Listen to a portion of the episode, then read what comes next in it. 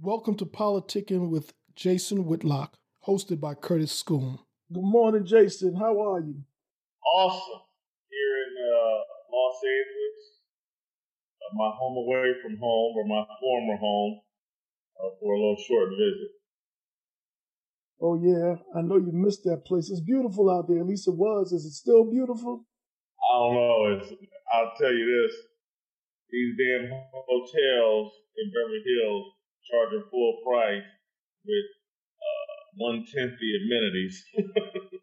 you know, you can't. Oh wow! No room service. No, you, you got to make an appointment to go to the gym. You can't go here. You can't do that. It, it's a little crazy, but I made it to Wally's, so that was good. That was my first stop. mm-hmm. uh, they got COVID protocols out there. Yeah. Heavy, huh? Yeah. Yeah. Uh, Speaking of COVID, I saw where um, Krispy Kreme is offering a donut a day to um, anyone who can prove they've been vaccinated. What do you think about that? Uh, and, and, that's not a jab at you in any way, Jason. Oh, okay? I, if it was, it's all good. I got thick skin. Okay. I got thick skin and a lot of it. Uh, yeah. Man, it's it's crazy. It, it's it's if you take the vaccine, we're going to assist you in killing yourself by offering you a donut a day. Look, Curtis, you, you saw earlier this week, maybe it was Sunday or whatever, I just tweeted out that, look, weight loss, exercise, what you eat uh, is the key to combating COVID and combating all the health crises basically devastate the black community. I got savage for that. And it's rigged up in my view. It's like, you know, people that don't follow me coming after me and acting like I done said the worst thing in the world. And if people can't see the clear plan and strategy of the number one thing we should be telling all people, but particularly black people, like myself, is hey, the people dying from COVID are overweight. And uh, maybe it's the obesity that you should attack first. And your immune system, what God constructed, will handle COVID and some of these other things if you give your body a chance. So I'm not really strongly anti-vax. I'm just strongly like, hey man, what are the long-term solutions for us as black people? I'm talking about myself. I know I have a weight problem and you know, it's it's and so for Krispy Kreme this it's crazy. We'll give you a donut a day uh, for taking the vaccine. It's like we're gonna help you kill yourself. We're gonna keep feeding you these donuts. It, it's that shit crazy. Yeah, I I, I think it's a, a really um, terrible marketing strategy on their part. You know, um, I, saw a boxer and his father last night, uh, Victor Ortiz Jr. and Senior. Senior was being interviewed, and he mentioned he had had COVID as well as his son, who's a, a, a top top ranked fighter, and he said it, it ravaged them for about three three weeks. And his son just won a fight recently, but he said this was a couple months ago. And it made me think like, man, what what is this thing? Because like you said, obesity is playing a role in the deaths, but I'm hearing accounts of people having COVID more than once. And, and, and people who've been vaccinated getting COVID and so on and so forth. So I, I, I again, I agree with you, um, as far as like we definitely need to focus on our health because I think these are these magic elixirs or whatever you want to call them, they just don't exist. We as a people, as a nation, we really just have to start taking better care of ourselves because at, at the very minimum, it won't hurt to be in shape. No, you know, it, it won't it won't hurt at, at all. Now, also in the media, there's been some talk about Asian lives matter. Um, CNN headline: Asian Americans demand change. Um, what What are your thoughts on that? Do you think? Do you feel like Asians are being targeted, or um, how should I say it? Are they being targeted for attacks, or are they being targeted to be sucked into this progressive woke narrative? I, I think it's probably a combination of both. Uh, I think that clearly uh, the Democrats want to politicize this issue. You know, first and foremost, the, the issue with the gentleman at the spas, or the, the rub and tug uh, massage parlors, that's not uh, anti-Asian view.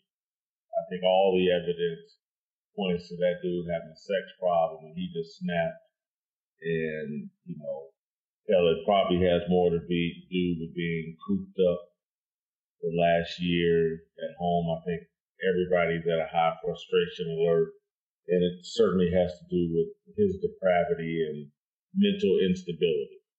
Uh, but as it relates to anti-Asian American violence, Curtis, this is such a loaded, obvious boomerang. And to see Al Sharpton and other people, to see Kamala Harris and whatever percentage black she is, although I guess in this case she's being called an Asian American president, vice president at this on, on this issue, but to see this coordinated thing from LeBron James and all the celebrity black influencers, you know, reaching out to their Asian brothers. These people are so stupid because this is a boomerang that's going to hammer black people. The, the, the statistics, the evidence, the facts are Asians are the only group who experience violence from an outside group more than they do from other Asians.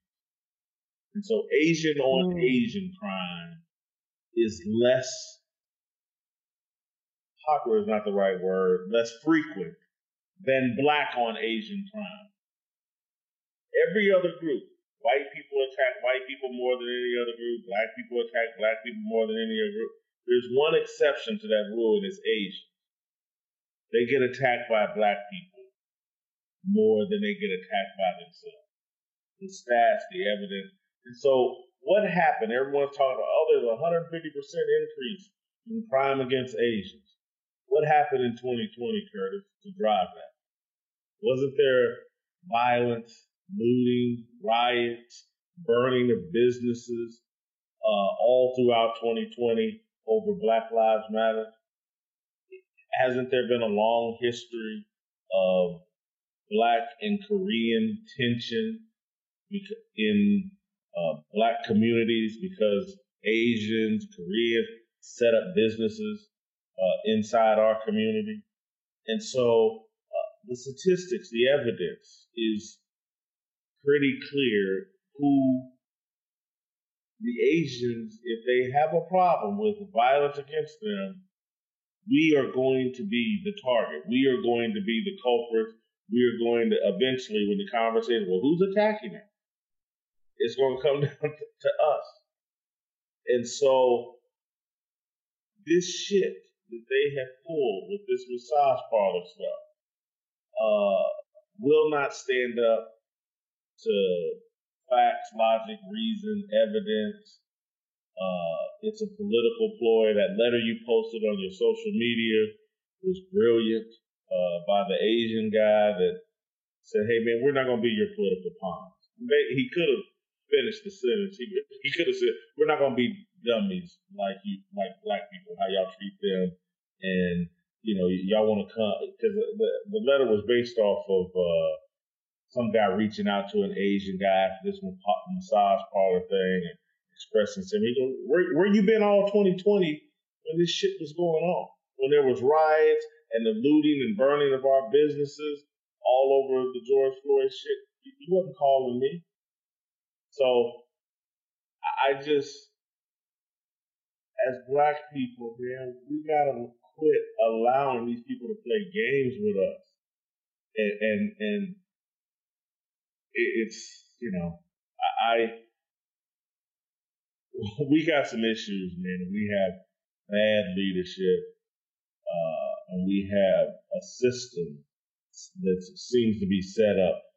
Uh, I've, I've always, from the very beginning, very beginning of Twitter, when they started saying there's this thing called Black Twitter, I was like, huh. Anything that is good for Black people that becomes popular, white people quickly mimic it. Quickly. They were culturally appropriate. And I was like, until I hear him talking about a white Twitter, I'll never believe Black Twitter is a good thing. It's a setup to make us look like buffoons and fools and to lead us down a path to our own destruction. And, you know, I, I just, and, and uh, Twitter's connected to this because all of these influencers are, are told, commanded to run to their social media feeds and promote this lunacy that's undermining and making black people like fools. Uh, you know, uh, I describe Black Twitter as when when when we hear the term Black Twitter, it's not really about black people. It's about black people who subscribe to a particular political ideology, more so than race. Like everything else, um, being black has become synonymous with left liberal talking points. And and black Twitter, for the most part, seems to be some very aggressive women with their their simp and gay sidekicks who will attack and insult anyone who does not share the same views as them. But circling back to the Asians, I want to I want to play the devil's advocate here with you for a minute. So, you said that Asian on Asian crime is the lowest of every demographic, or something to that effect. Is that what you said? I, I said that every other group experiences violence at the highest level from people within their group. I think for Asians, what I've read and understand is they're the outlier. That they experience violence at the highest level black on Asian. Okay. See, I would add one caveat to that. I would add reported violence. Because Asian societies tend to be closed societies. And they don't really they they they have their own structure, man. Uh, for the Chinese in particular, I'm not sure about every subset of Asia, but for the Chinese in particular, they have what's called a Tong, T O N G system and and they regulate and police their own. And also, a lot of those women who work in those massage parlors, who are in fact prostitutes, not all of them. They're here. Some of them illegally. They've been smuggled here. Um, they're for, they're forced into prostitution. They're they're like indentured servants or whatever. But they would never go to the police and report that, so it doesn't get tallied up. I, I think every community preys on their own more than they prey on any prey on anyone else. Um, when you find a, a, dead Italian man in the trunk of a car in Bensonhurst, Brooklyn, it wasn't the Puerto Ricans who put him there. It was another Italian. You understand what I'm saying? And, and that's that that's just how it is, man. You know, but the thing is, what I'm seeing happening is that the victim Olympics and that's what I call it, the Victim Olympics. It's like everyone is trying to get Victim Olympic gold.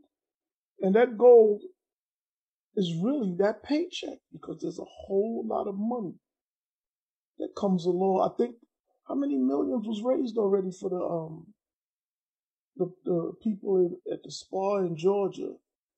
There's just so much money that comes along with being a victim.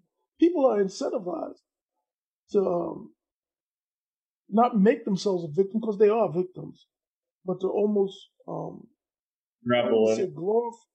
Yeah, man, like it's too much. there's, there's a lot of incentive there. So now you're to see when you start seeing these numbers and this crowdfunding or GoFundMe or whatever, and and it's millions of dollars. I mean, why wouldn't somebody just say, you know what? I'm, I'm rolling with this too, pal. I took a loss. I might as well get paid. You know, I think we're incentivizing people to glorify being a victim. And what that'll do, it'll cause people who aren't really victims to try to become one. I mean, there was a husband for the same Georgia spa shooting. His wife was white. She got killed in the spa. He got away. And he was complaining that the police uh, detained him.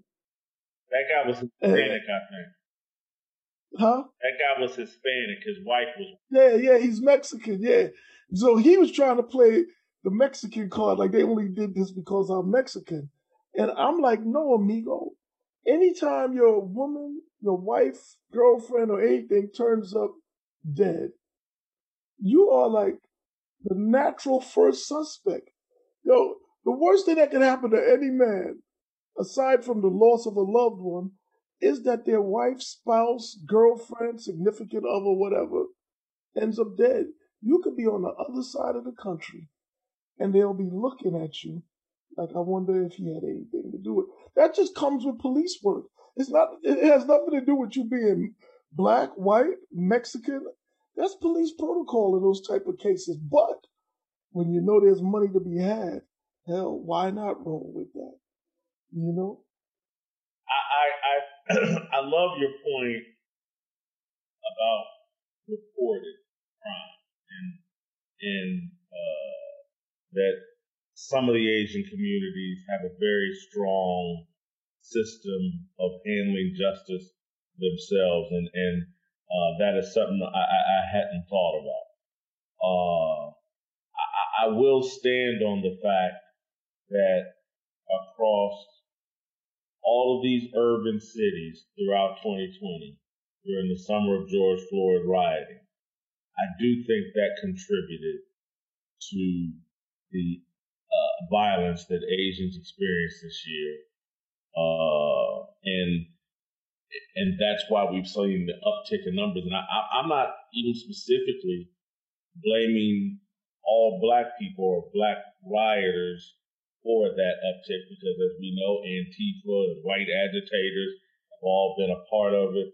There's just been a stirring of racial tension all, all year, but it's just it's comical to me that the corporate authoritarian media never addressed what was going on in 2020 with Asians and the uptick in violence against them. Uh, and then all of a sudden, a shooting happens at a massage parlor. A sex addict uh, does something, and now all of a sudden, oh God, we have to talk about violence against Asians. This shit was going on all summer, and no one wanted to talk about it. A bunch of shit went on all summer that the corporate media did not address, would not address, has not addressed. The, the, the, any, the ramifications of George Floyd chaos is the most undercovered thing I've ever seen in the history of the media. And it's not over in terms of we're being set up for this George Floyd trial or Derek Chauvin trial and more of this chaos, more of this violence. Uh, you know, I keep making the same point over and over and over again uh, when we talk, but I think we're being set up. The real George Floyd, Derek Chauvin drama, we haven't even seen yet. It, it's on the way. Well, what do you think about the complaints uh, from the, the woke crowd about the suspect in, in Georgia being taken alive. It's like you you can't even you, you can't please some people, man. You're damned if you do. You're damned if you don't with them. Know, this um, is this is what I say about Twitter. It's it's there to dumb us down and to make us look stupid. We don't understand. You, you would think with all the experience we have with law enforcement, we have some understanding of how law enforcement actually works. They people continue to reference Dylann Roof, the shooter at the black church a few years ago, and why he got Burger King. And again, it, it, it's it's clear as day that it's in writing. If if if a suspect like that complained he was forced into a confession uh, and was denied food, uh, it can throw out his confession and make police work mm. and potential trial much harder. They want the confession. They want this thing to, to go down as easy as possible. They don't want any kind of trial. And so you follow all of these protocols. And so they took him to a facility that uh, didn't have a working cafeteria at the time that they were interrogating. And so the, asked him if he wanted food. He said yes. In order to follow protocol and not give his lawyer anything to push back on, they, we got to get him some food. So they went out to Burger King because their cafeteria the facility wasn't up, couldn't prepare him anything. That's why they brought him Burger King to make sure that his confession could not be challenged. That that's the go to Snopes. It's been written about plenty, but we think they did it as some sort of favor. They did it to make sure his confession was airtight, and this dude would go down as easy as possible. But and it keeps getting repeated over Twitter, and we keep going for it. Uh, but and of course, with the Georgia shooter and and uh, the thing that just happened in Boulder, Colorado, you take these guys down alive if you can to make sure you can interrogate them and find out did they have any supporters? Was there anybody else involved in the crime? So they can shut down this shit. And so if if these white dudes do this mayhem and then when the police show up, they comply in some sort of way, of course the police are gonna take them alive. And, and do the thorough investigation, find out if they had any support, any other outside agitators that they need to go get. It, it's it's Twitter, man, is there to dumb down our conversation and empower divisiveness and the lunacy that's unhealthy for America. You know, I, I'm not gonna I'm not gonna blame it on Twitter solely because I think what Twitter is doing is putting the, the stupidity on display. Never have so many stupid people been provided a platform to show you just how dumb they are. You know, that that's how I'm looking at it.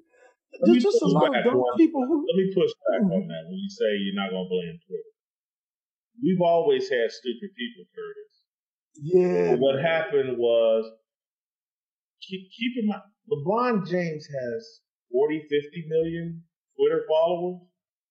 Wow. And so just think of Walter Cronkite. Let's say we go back to 1972, and there's an athlete that has 40 million followers on Twitter, and then there's Walter Cronkite, the trusted voice in news. Let's say he has 5 million Twitter followers. So LeBron James is now a newsman. He can influence popular thought, American culture, whatever, just as much as a respected, vetted newsman. And I'm not saying Walter Cronkite was perfect, but everybody didn't have a platform. And people that went through a vetting system had editors and it was just the information given to the public used to be more responsible than what we have now. LeBron James can get on his Twitter feed and say black people are being hunted down every day by racist white people and that goes out to 40, 50 million people. You have the media who are stenographers for these high impact influencers, and they never question anything the influencers say. They just publish it. They don't put it in context. They don't say this is lunacy for LeBron James to say this. They just put LeBron James says black men are being hunted every day, and so LeBron over Twitter has a, one of the most powerful voices. And because of the way he's treated by the mainstream media and how they treat his Twitter account, it can all be amplified in these media outlets his ignorant thoughts and misdirection. And, it's like I'm pointing out LeBron, but I could point to any of these uh, celebrities that are addicted to Nike, uh, addicted to China money. You know, this goes to the Hollywood actors and actresses that need that China money to finance the films and shit that they do. And so I do think Twitter is a tool of the major tools. Twitter is a major tools leading to this divisiveness and the dumbing down of American society. We've democratized everybody's voice, and now idiots uh, are just as uh, powerful as journalists. Um, and I just, it's, it, you know, as a journalist, I just think it's inappropriate. Yeah, I, I agree with you for sure. Uh, speaking of celebrities, what, what's what's the deal with Deshaun Watson? So I, I read a little bit about it. Um, currently, there's 24 women making accusations and 14 lawsuits as of yesterday. And and typically, right, for me, in these situations, I'm always wondering, you know, it's always a case of the woman being in a a hotel room or being alone with the man at his home or something. And that doesn't mean that she's consenting, but it, it kind of it makes it more difficult to to ascertain what exact exactly happened. I'm reading with this Deshaun Watson guy that uh, he's reaching out to masseuses on Instagram asking them to focus on his groin area. What, what, what, I mean, what do you think is going on here? Uh, uh, and and this, you know, unlike a Cosby case that had incidents going back to 1969, it seems like these um, allegations are fairly recent. Yeah. Uh, you put me in a tough spot, man, because. But that's my job. I, I, I, I'm for full transparency and honesty, and I'm anti hypocrisy. Uh, and so you put me in a tough spot, and, and so I'm gonna try to keep it real. Uh, being someone who you know, used to be an athlete, but certainly the last 20 years in life, I, I enjoy exercise because I'm one, I enjoy it, and two, I'm trying to lose weight and I'm fighting that battle constantly. And so, lifting weights, working out, massages, all very important. All important. And so, okay. I don't, I don't have, I don't know any dudes. I, I've been talking about the Deshaun Watson thing behind the scenes with, with friends of mine uh, like me, and I, I don't. Oh Lord, I, I would hate a very don't don't any of you that's watching and know my friends or if your wife or one of my friends. I'm not talking about your husband. I haven't been talking to him. Uh, I'm sure you're not. I've been talking to my single friend. Uh, but uh, look, man, when you get a massage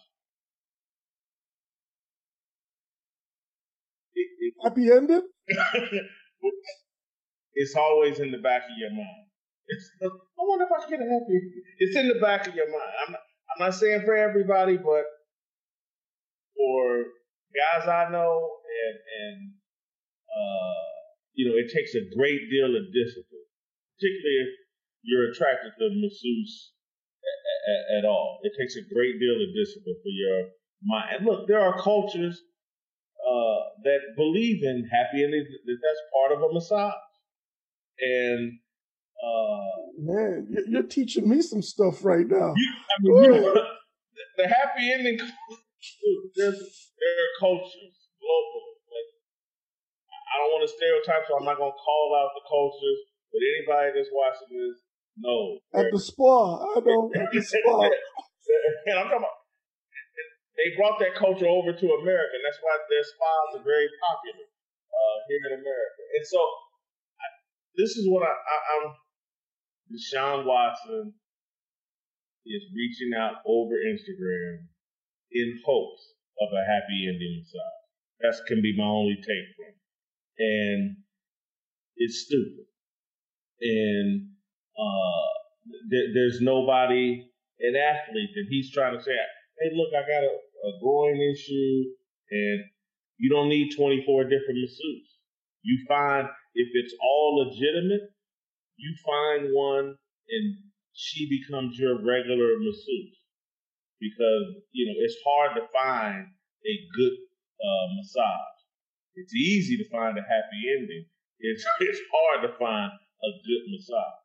And when you find the right masseuse, you stick with it. When I lived out here in LA, I had a regular masseuse, and it it wasn't no happy ending masseuse. It was a damn good uh, massage. Came about once every two weeks uh, to to give me a massage, and it was one thousand percent legitimate. Uh, and, and, so that's where what the, the, the number of masseuses reaching out to all these different over Instagram. You can't find Instagram is not the place to find a legitimate masseuse. It's just not. To find Instagram models and girls that that uh, if you get in the middle of a massage and you get a little excited, you, you know, you roll over and, and, and you, you judge the reaction. Like, she offended? Or she man, what? Jason, I'm just you walking me through this thing here, man. There's nobody real, any athlete, any that's listening to this that don't know what I'm talking about. And uh, it, and so I'm not justified. I'm just speaking honestly because I'm not going to be a hypocrite on here. I'm not going to be phony. I'm just telling you what I know. Uh, and so to me, it seems like Deshaun Watson like to get a massage, like to roll over, judge the reaction, and if the reaction's no good, he he he says, "Oh, I'm sorry, I'm sorry, Momo. I didn't mean to make you uncomfortable." If the reaction is because one of these women said that they asked him or that he asked her flat out, "What you gonna do about that?" Asking about his erect, his erection. What you gonna do about that? He asked her flat out. That, and if she had said nothing, he's going, "Oh, I'm sorry, I didn't mean to make you uncomfortable. I didn't mean that." If she says, "Well, for three hundred dollars, I'll take care of that," this dude got monopoly money. He gonna whip out three hundred dollars, and he's gonna keep it moving. That's that's Deshaun Watson. That's a lot of young athletes, uh, and and I don't want to. That's a lot of men with money and wealth. And yeah, I, I, I was about to get to that. Um, does any of that constitute sexual molestation, though? Because we don't know what happened, right? But if a man is aroused, I'm thinking if you're a masseuse, deal with it all the time.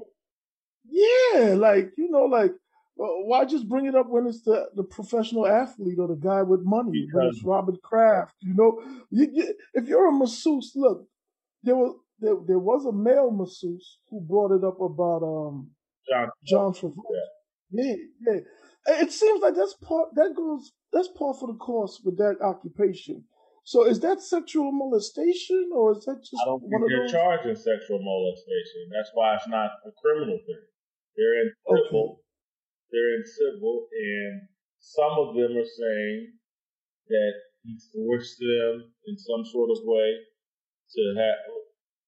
I wasn't there, and uh, so I'm not gonna dismiss these women's allegations. I, I'm just because again, I put all when you have a $150 million contract, there's a target on your head and you need to protect yourself. So I'm not going to blame these women. I'm going to blame this irresponsible, uh, arrogant young person who, and I'm not trying to demonize uh, Deshaun, but when you're 24, 25 and you got 150 million dollars, it, it can bait you into doing dumb stuff and make you think you're invincible.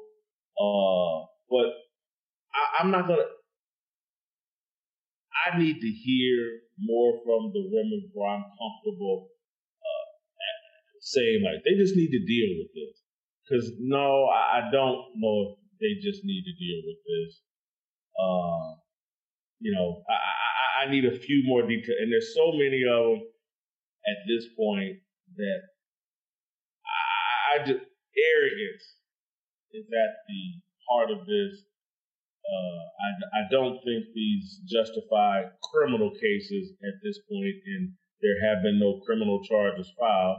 It's just people uh, doing what happened to John Travolta. And again, this is why it's not a racial thing. If you put yourself in that position, you can get charged with these type allegations. Yeah, I, I feel bad for those, you know, young men who didn't do anything wrong. And I don't know who's guilty and who's not. I'm definitely not speaking up defending Deshaun. I don't know him. I don't know anything about him.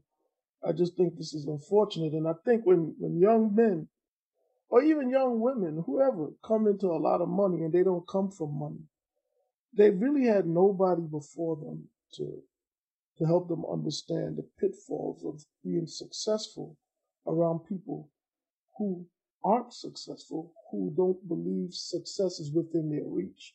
Because then you end up with a target on your back or your forehead or whatever. And and nobody has taught them how to navigate that at all. Curtis, I, I, I don't think it's about specifically coming from money. I, I think, and this goes all the way back to our first Deshaun Watson conversation about what Deshaun Watson and his agent tried to do to Uncle Jimmy for, for saying like, hey man, there's a lot of these guys that never had a father, and they're not, they don't understand how to handle the situation they're in because they didn't have a father. Deshaun Watson, disconnected from his father, raised by a single mother, and and I take my father, who uh, again had at times had some money, at times we were broke as fuck. Uh, but my father didn't graduate high school. Street guy. Very smart. Very street savvy. And when I think about all the advice I got from my father that at a young age that I didn't understand, but as I matured, it was like, damn, this dude was brilliant. This dude understood life in the streets and just even he had no experience in corporate America, but his philosophies actually work in corporate America. And uh, it just when I see guys missing that, that that's the, you know, there's no, there's no, they think this is what what cracks me up about uh, you know my critics or just how uh, conventional wisdom a lot of times is just just stupid uh, and just wrong. But there's no amount of money, no amount of money that will ever make me think that I'm not black in corporate America. And what I see is like, oh, these guys think they got all this money and therefore they're above the rules of blackness or, or just above the rules oh, well, if you got money, you can do X, Y, and Z and get away with it. White people, but never at any point have I ever thought there was any amount of money that, and so I, I operate from a very paranoid or just like cover my ass mentality. And that's from my father. That's like, I'm going to say something. I hope say it, I'm off racist, but it's just. Say it, goddammit. Let's do it. It's one of my favorite sayings. And, and it basically, it, it's, it's an adaptation of something my father told me as a young man. But take my guy, Uncle Jimmy. Years ago, when he started working uh, for the sheriff's department in Kansas City. I, I don't want to all the business, but he got a little trouble on the job. Uh, a misunderstanding with a, a white woman that worked there. And so I told him, and it, it's it's words I, I live by. I don't. I, there's never been a black man in the history of America who has gotten in trouble for not speaking to a white woman. You can't get in trouble in corporate America for not speaking to a white woman. I've seen many of them get in trouble for speaking to them. And so basically what I was telling like, look, I don't want to hear your bullshit, your complaints, and she misconstrued this and blah, blah, blah, blah, blah, blah. I was like, if you had never opened your mouth, all she could say is, well, he never talked to me. And I go, HR, no one's ever going to have a problem with you for not speaking to me. And so that's how you avoid, and, and again, this is how I've operated in these spaces and ha- they can't get me HR wise. They tried to get me at ESPN, and, and hmm. all all they can get. Go ahead, come on, let's come on, let's have it, man. All let's they go. could get me on was uh, this little part time white secretary one said I raised my voice talking about it. And it was bullshit. Uh, but that was it. Me trying to reach in anybody's panties or anything like that. Me trying to email and trying to see if you're down for can't get me on none of that. You, you, because what my father prepared me for, and he was just talking street life and just, but it all applies to corporate America. And that's what I see these guys, they got nobody who's been training them up for how to handle any of this. And again, they don't, it doesn't have to be a guy that uh, has all this experience in corporate America. It just has to be a grown ass man who has life experience and understands that when, because again, my, my father, when he was on top, when he was doing well in a hood environment and he was hood rich or whatever, he's a target and he knows how you have to operate when you're a target, even in this little ghetto environment. All of that applies to corporate America. Man, you know, the way you talk about your dad, man, if my son talks about me like that after I'm gone, uh, wherever I, I, will be at that time, I'll be smiling. You know what I mean? But let, let me say this about fathers, right? All fathers are not created equally. And you happen to have had an exceptional father. And um, a lot of guys, man, I have a friend who's a professional sports agent, I will not name. And he shared some things with me. He said that, you know, there are teams of women who target professional athletes. I mean, they look good, they're gorgeous, they, they, they know everything, how, the, the nuances of the world, of that world, or whatever. Say all the right things, wear all the right clothes, make all the right moves. And they would they would target these young guys and they were they were charging eighty thousand dollars for an abortion. And this abortion, you don't even really know if it's your baby or if they have a baby.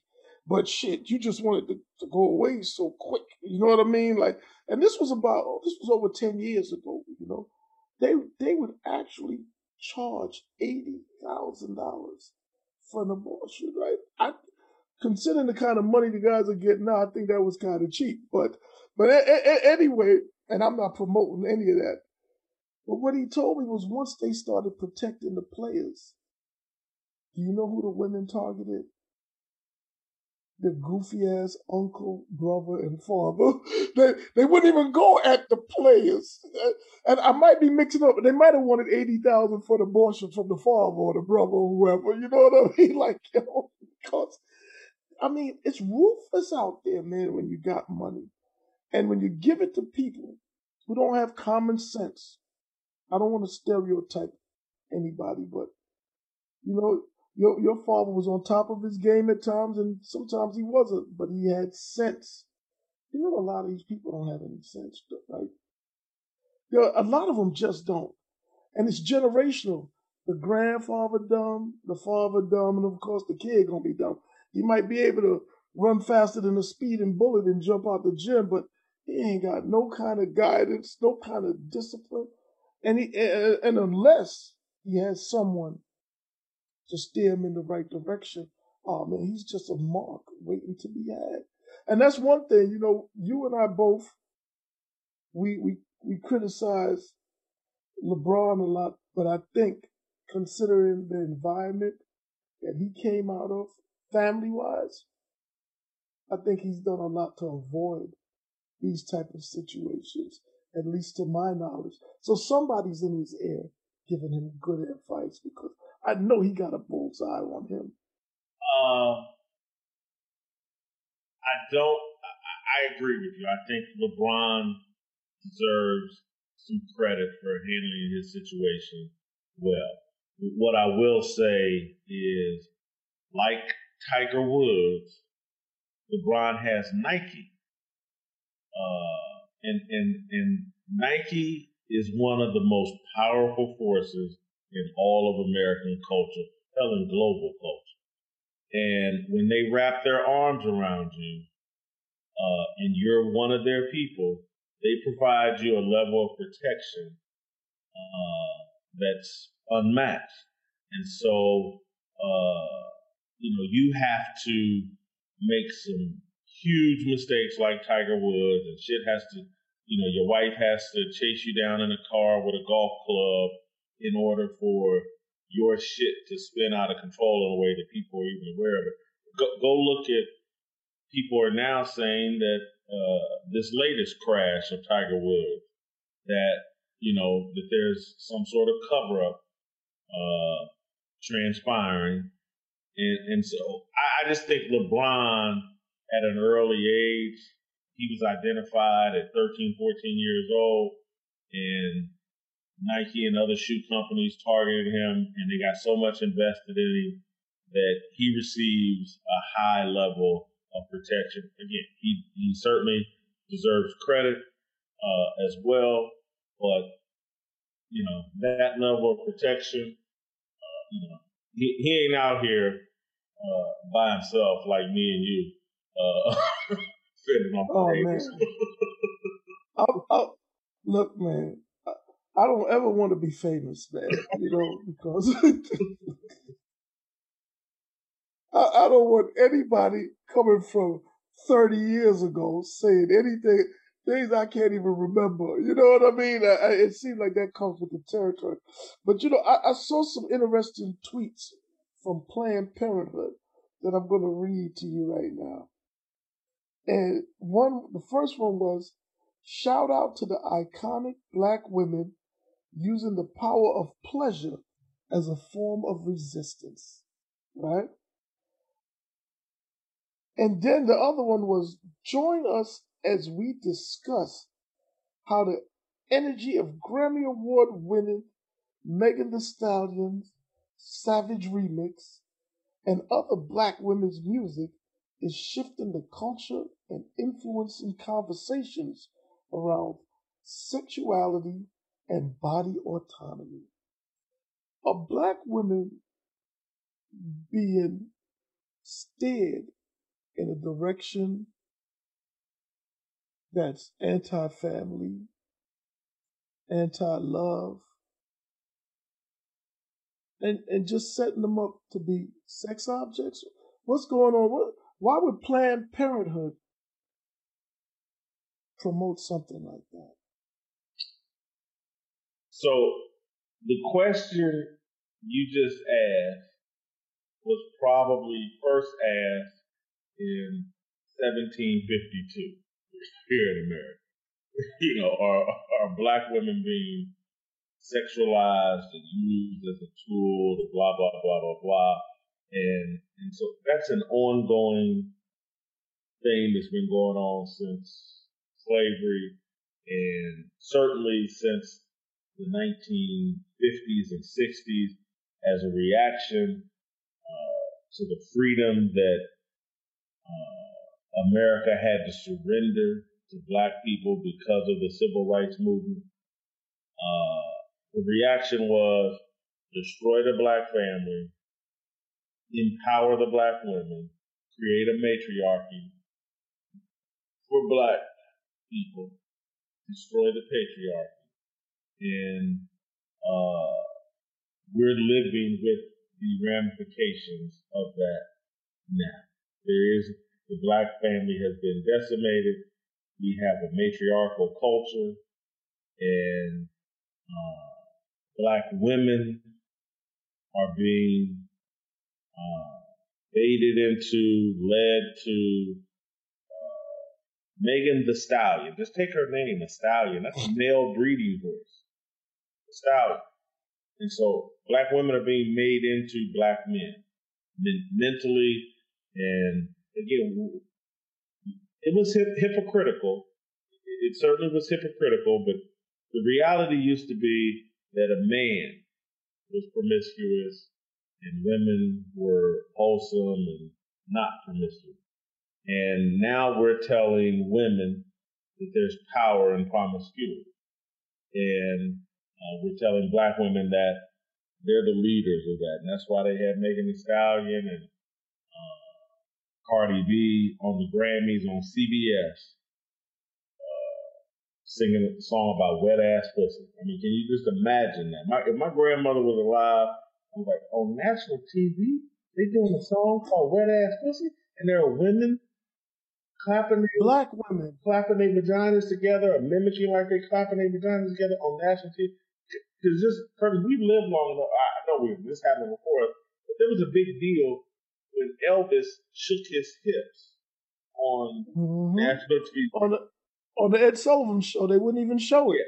They cut, it, they cut it off. Yeah. Now black women are mimicking banging their vaginas together and singing about wet ass pussy on national TV. And uh, so yeah, I think that I told somebody this and it, it, pissed them off, and this will probably piss them off. What I said, but one of the reasons I don't believe in a matriarchal culture is because we have one here in Black America, and it's just not working effectively.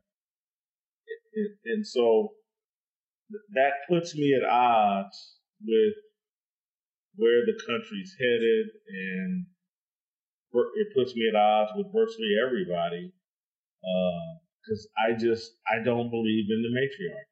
I believe in the patriarchy, and I, I think I've said it.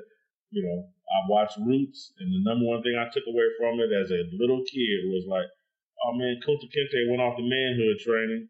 When he came back home at 16, 17, his mama had to treat him like a grown ass man. She, he was no longer her son. And I I believe in that, and and and again, I what I, I told you, I'm a, I'm a benevolent dictator, uh, and uh, I believe in structure and order, and, and again, that's why I'm never going to be popular in the mainstream, um, because they want black men feminized and black women uh, masculinized, if that's a word, and it is. And we are happily going down that path. And I see a lot of emasculated black men that, and I'm talking about, I'm not talking about, I'm talking about black men in marriages emasculate. And yeah, like like Roland Martin, but we get around yeah, so it, it, you know they don't even want the responsibility of leadership and providing. Bottom line, they don't want the responsibility. They want to be cared for and provided for. Uh, you know, I embrace that responsibility, uh, and probably will until I'm until I die or unable to provide.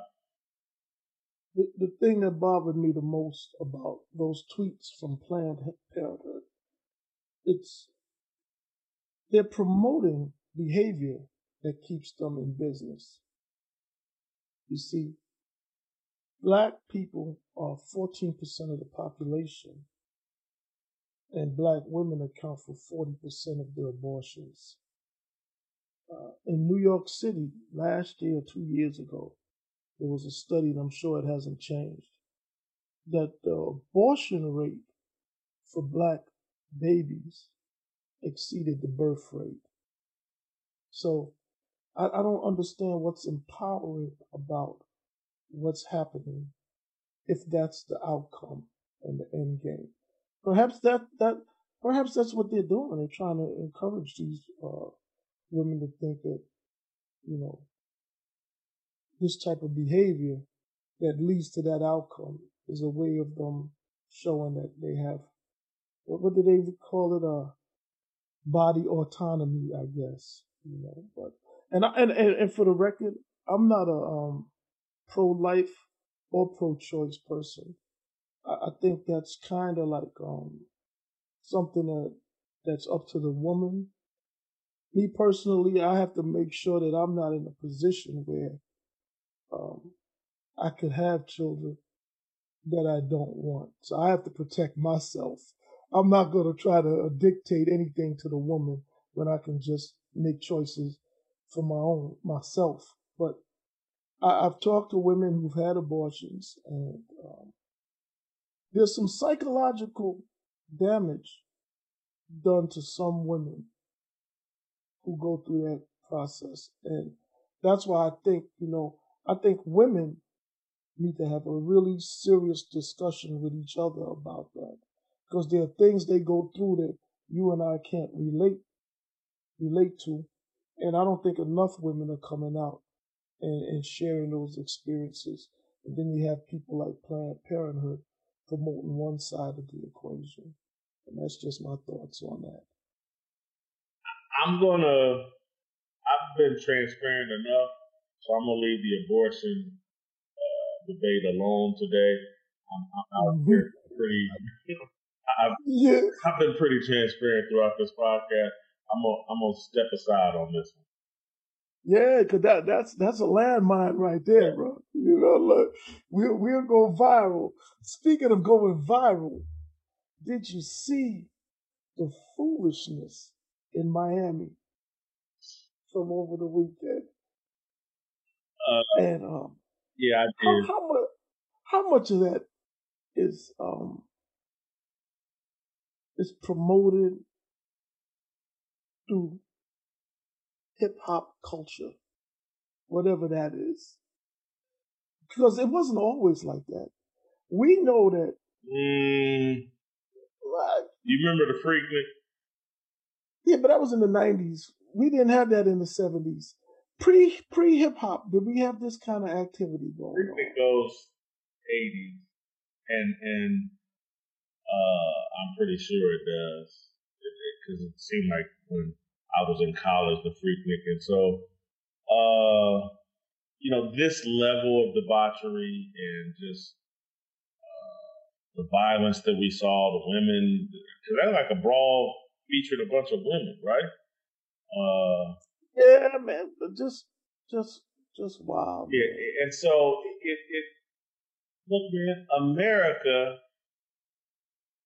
has been stripped of all of its religious principles, and people think that religion serves no purpose or that religion is the enemy of happiness freedom or religion is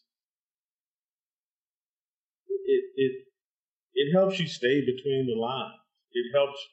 It, it's a reminder of you know a dignity and a way you want to present yourself. It brings honor to yourself, your family, your community, and and again when we've already talked about the decimation of the family structure, and so as as black people, we're not connected as a family anymore. And and I say this, Curtis, just if you remember in the '70s, in particular, I think all the way up through the through the '80s, as black people, when we would be out in public and we saw each other, even if, if I was walking down the street, now maybe it was different in New York. I'm just telling you how it was in the Midwest. If I was walking down the street or walking through the mall in the 70s and 80s, and I saw another black person, man or woman, give a little head nod, just a real little quick head that you see them, they see you, just head nod of respect. And we have now, because there's no connectivity between us, we now mean mug each other from across the world. And, and we, uh, we're pitted against each other. And so I look at this is one of the things that just drives me crazy about Black Lives Matter. It drives me crazy about athletes and leading all these discussions between the police and the black community on how we can get along. and and I'm just like, who is helping black people to get along with each other?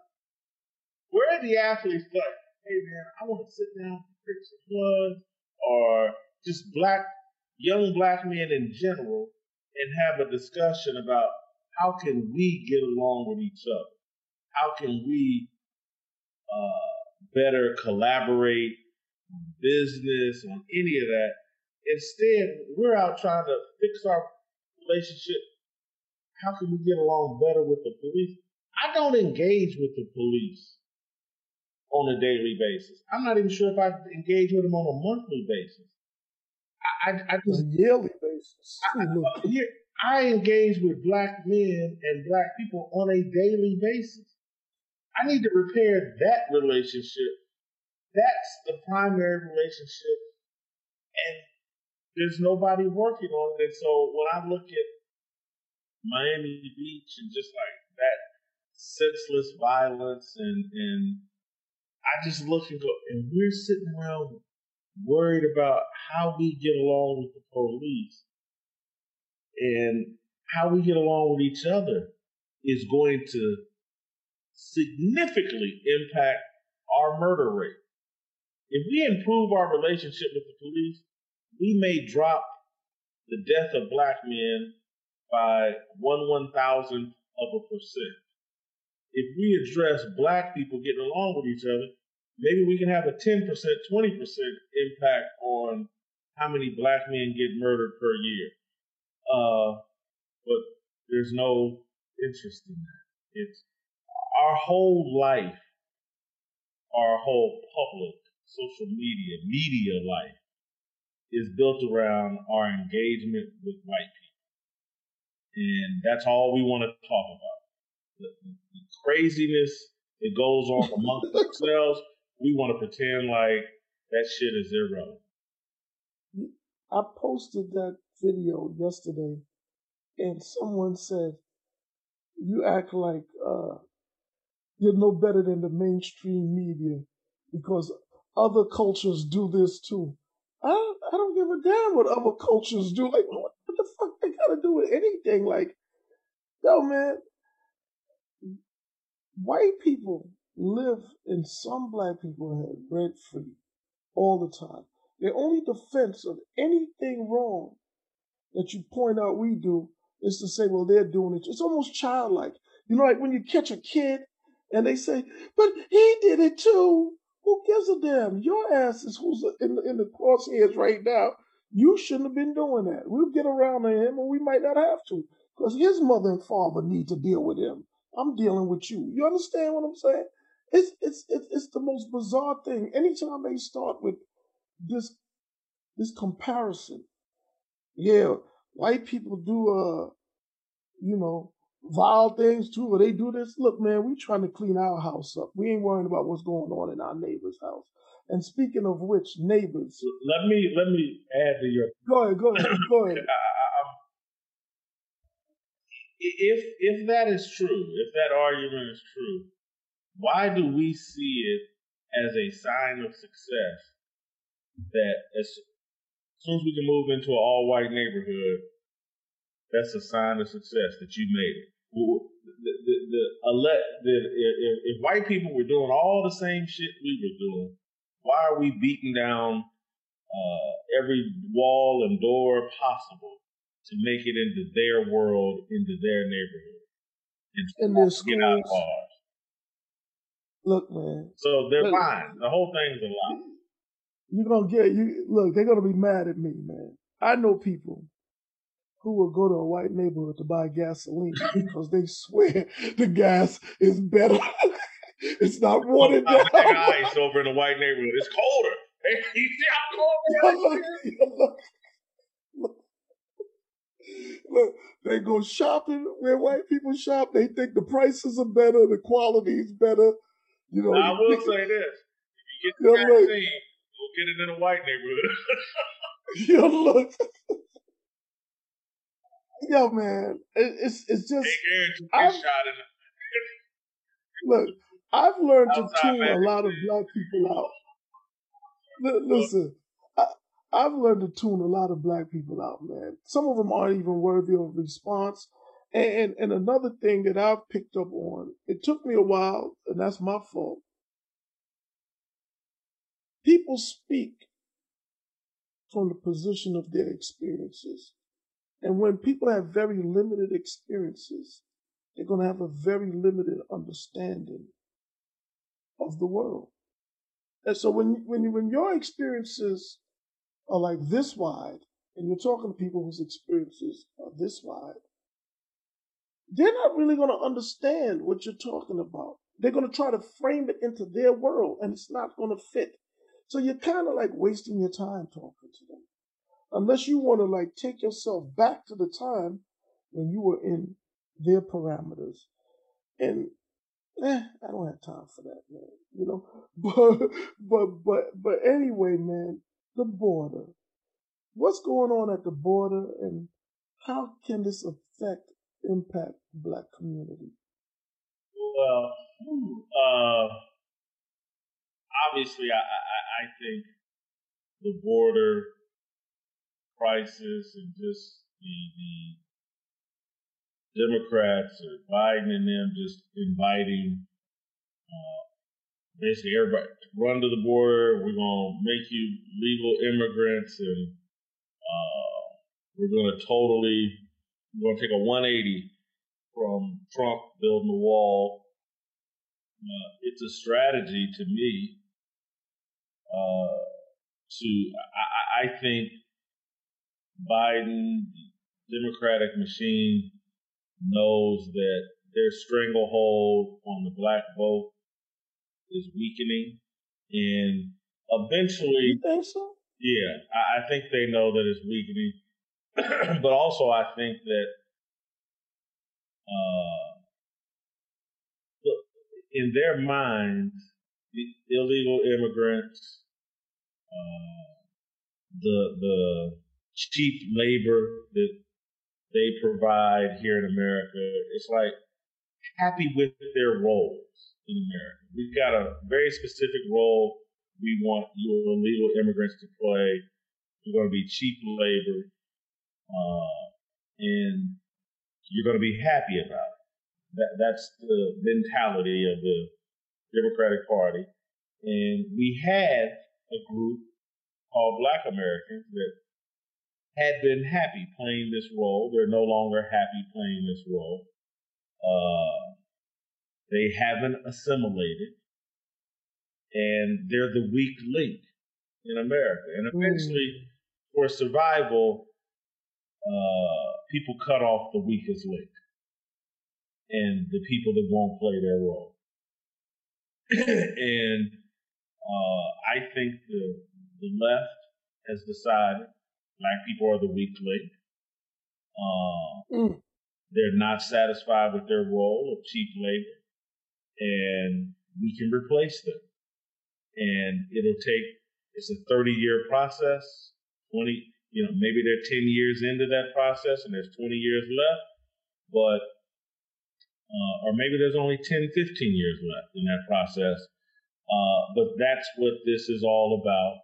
And, and black people uh, are slow to realize what's going on. We're asleep at the wheel. We're so caught up in uh, these racial distraction games and who gets to piss at Starbucks and you know all, the, whatever little stupid racial game that they play that we can't even see we're being eliminated as a force. Our role had been, and this is for for conservative white people, we had been America's moral conscience, and our pursuit of freedom made America better. If you, that that's been our role. Our us pursuing freedom since the 1600s, 1700s is what forced America to live up to the ideals that they put in the Declaration of Independence and in the Constitution and we increase freedom and we're the moral conscience for America. And for people on the left or whatever, we cheap labor or reliable vote. And we were happy with our menial roles. And we've abandoned religion. So conservatives look at us like, man, they they done abandoned heathens. They're heathens, yeah. and literally, like, what do they stand for? What, wow. what do we stand for? It's like, wow, they, every principle we will abandon for politics. And then again, I, I say the left looks at us like they're violent. They they don't want these jobs that you know we had designed for them, and they're not happy. And so we're gonna work with a few, a handful of them. We're gonna discard the rest, and uh, we're gonna replace them with illegal immigrants from the south. That's how I see it. Oh, boy, you said you said a lot, man. Um, the weak link. So we are the designated weak link, and we're to be cast off. Is that at the at the core of why the black family is under attack and black women are being celebrated for behavior that is counterproductive to family? Is that why Goldman Sachs is pledging $10 billion to 1 million black women, to invest in 1 million black women? Is that why everything is for black women and nothing for black men? Does that in effect undermine the black family and expedite the very process you just described? No question about it. And unless somebody, and again, you, are talking to somebody that uh, believes in the patriarchy, believes that there's, you know, that the Bible and, and Christianity teaches that there's a circle from God, the man, the woman that uh, has been broken completely uh, for black people. And that I just think anybody with an understanding of history knows that this, in particular, any understanding of Western civilization, that the, the, the disruption of the black nuclear family, which Black Lives Matters put in writing, that's what they were for, not the word black, but disruption of the nuclear family. You call yourself Black Lives Matter, so that to me means disruption of the black nuclear family. That's that's a death certificate. That's a death. That's a prescription for death of your society culture. It, it, it's it's it just won't work, and there's no proof of it working anywhere throughout the history of mankind. To my understanding, I'm very open to listening to anybody that can point to me and say, "Well, actually, there was a society in 20 what BC or blah blah blah If this did mm-hmm. work. If you can show it to me, I will listen, and I might even jump on board.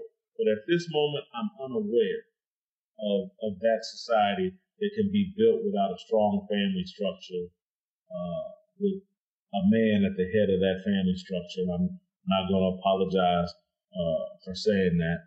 And so, you know, I think there's going to be a handful of uh, black women, the Oprahs of the world, and her little underlings or whatever, they're to thrive. Kamala. Yeah, Kamala is to thrive in the future. And uh, the black man, because again, there's no, you won't hear any corporations billions of dollars directed at black boys because black boys are the most vulnerable. Go look at the test scores. Go look at achievement scores for black boys, it's at the bottom. Black women are outpacing, black girls are outpacing black boys, but all the help is being directed at black girls, and it, it just it doesn't make sense. And anybody that raises a hand and says it doesn't make sense risks the wrath of black women who might be your black wife, who might be your black mama, or sister, or auntie, or former best friend, blah blah blah. You if you speak up, hey, what about us, and blah blah blah, and and if you question any of that, you could be cut off, and you could be demonized. You're a misogynist, and you're and any of your crimes, and we all have crimes. What I mean, we all have sin. Of your mm-hmm. sins can and will be used against you, and the reason why I speak more honestly and transparently is because I'm single. I don't have a wife. And so a lot of my sins, I can say, hey, man, I was a single man. Uh, you know, uh, and and people can't hold that against me. You know what they will hold against me is like, hey, Jason says he's a Christian, and you know, I know some people in Vegas that have seen Jason here or there, or blah blah blah. It's all true. I've never denied. Very you know, I'm, I'm just a man. I'm not a finished product, and you know, I have been a lustful sinner. Uh, but oh man, I feel like a priest right now. We in confession. What's going on? I've been confessing these sins. This is why they can't get because I cop to my sins, Curtis. I am. I'm Jimmy Whitlock's son, man. My father was a sinner, street dude, man. Um, you know, his friends were my idols, and they all love pussy. And I'm just keeping, I'm just, I'm just keeping it real. And you know, hopefully they wives or ex-wives ain't watching this widows they they're gone now, but uh, it is what it is. Uh, it, it, it would be good if the black women realized how their elevation was was either by design or inadvertently undermining the black man and and by so doing undermine the black family and black community. You know, it would be good if they would circle back after they get all these these awards and accolades and be like, let's build our community. And I think some do. I definitely don't want to uh, generalize and paint everyone with a broad brush, but I see far too many who idolize the Meghan Markles, Serena Williams, and uh, Kamala Harris's of the world. They're not circling back, bro. They're moving on. And that's leaving black men. If black women, when they make, if it's their turn, right, to, to be invested in, if they don't turn around and reinvest in the black community and they decide to move on, because as women, they look at men who don't you can't match their earning uh, potential or capabilities as as not a good fit. And, and, every woman has a right to feel that way. When they move on, then what happens with us? what what what happens with the community? Well, it's done. It, it, and again, the investment in them, Curtis, started 60 years ago.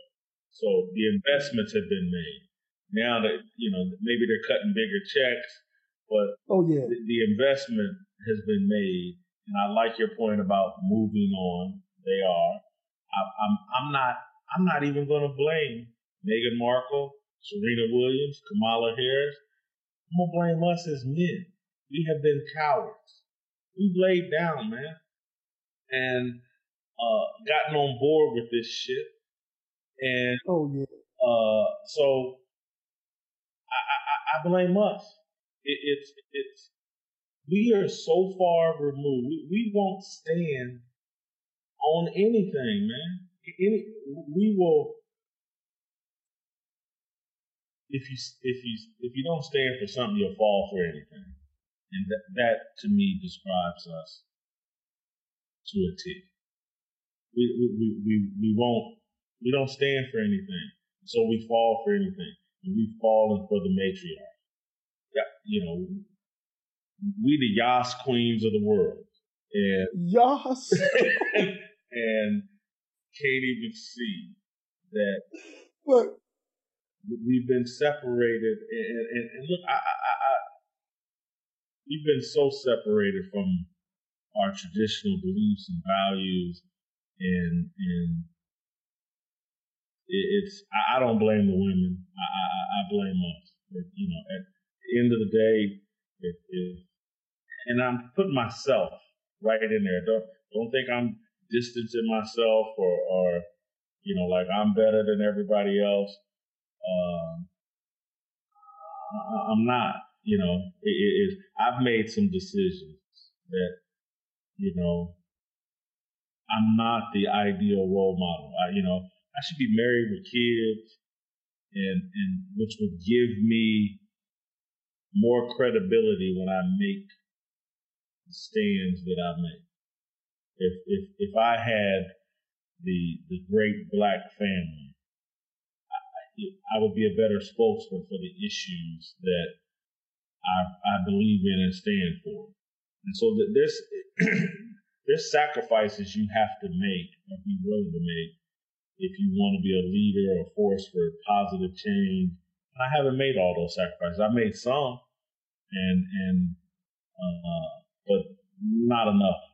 And and so I can't just sit here and beat up black women when I think we as men are, are a big part of the failure.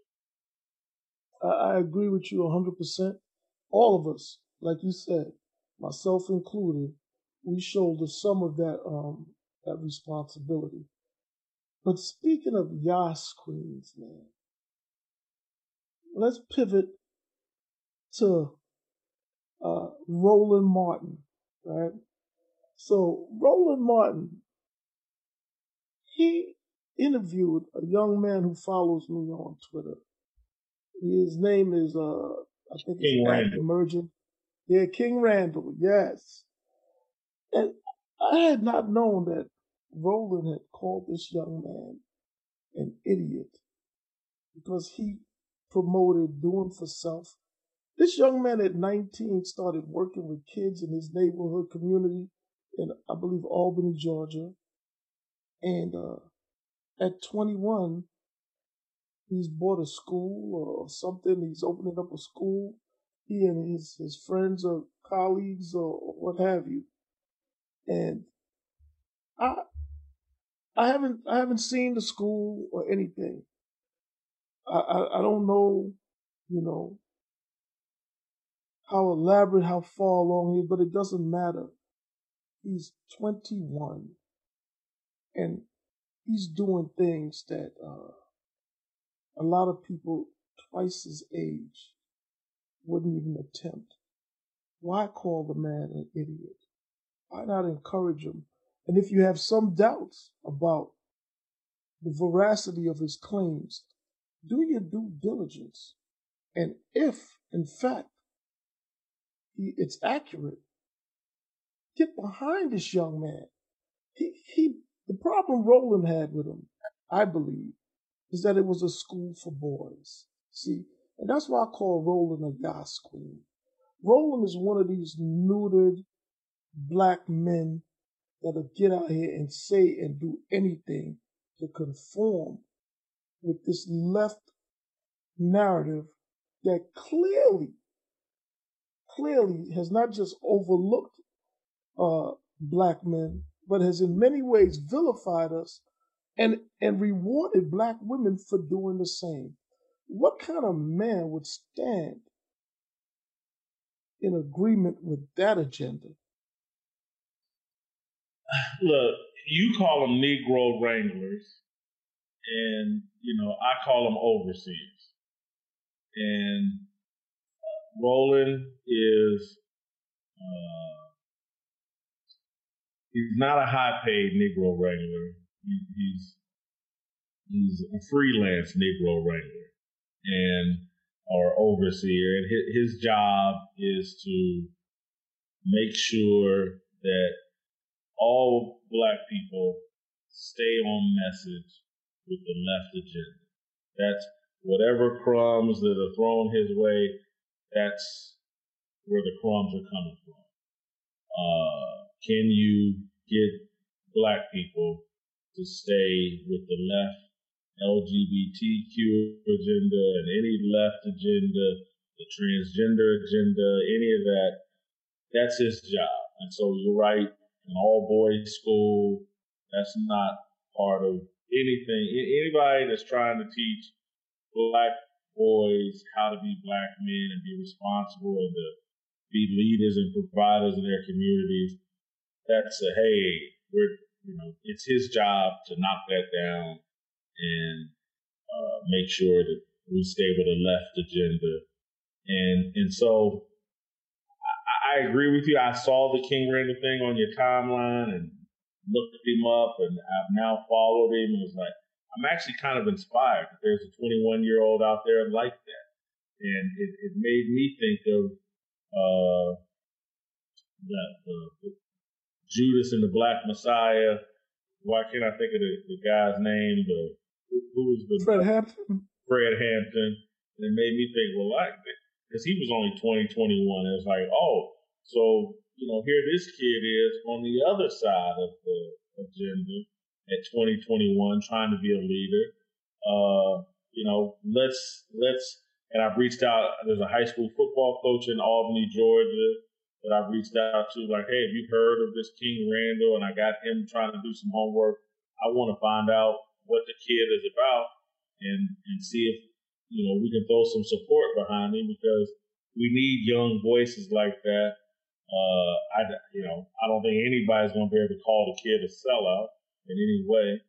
Uh, and you know I would love to empower a, a voice like that and but you know it's Roland's job to beat that voice down, and and you know that's what he's gonna do.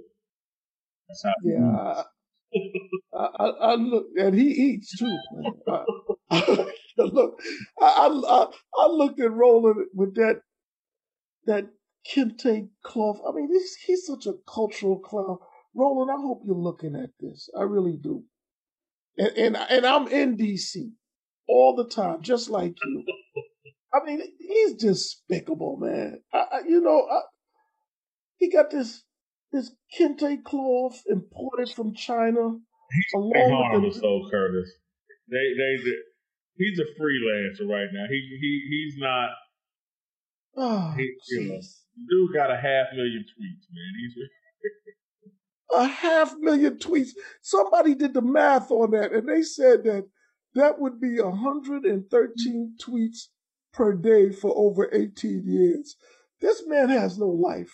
There you go. But what is his wife doing when I think she's tweeting? a minister or something. And yeah, whatever.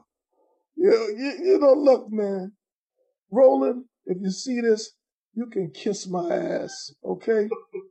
and and that's the end of that. That's the, all the time we're going to spend on Roland. Anyway, Jason, listen, man, it was good. I know you're in LA. You got business to take care of. Uh, handle your business, man. And I look forward to doing this again next week. All right, bro? Yep. All right. Take care. Share, subscribe, and like our YouTube channel to get alerts for new episodes. And stay tuned for ScoonTV.com. The media site is coming.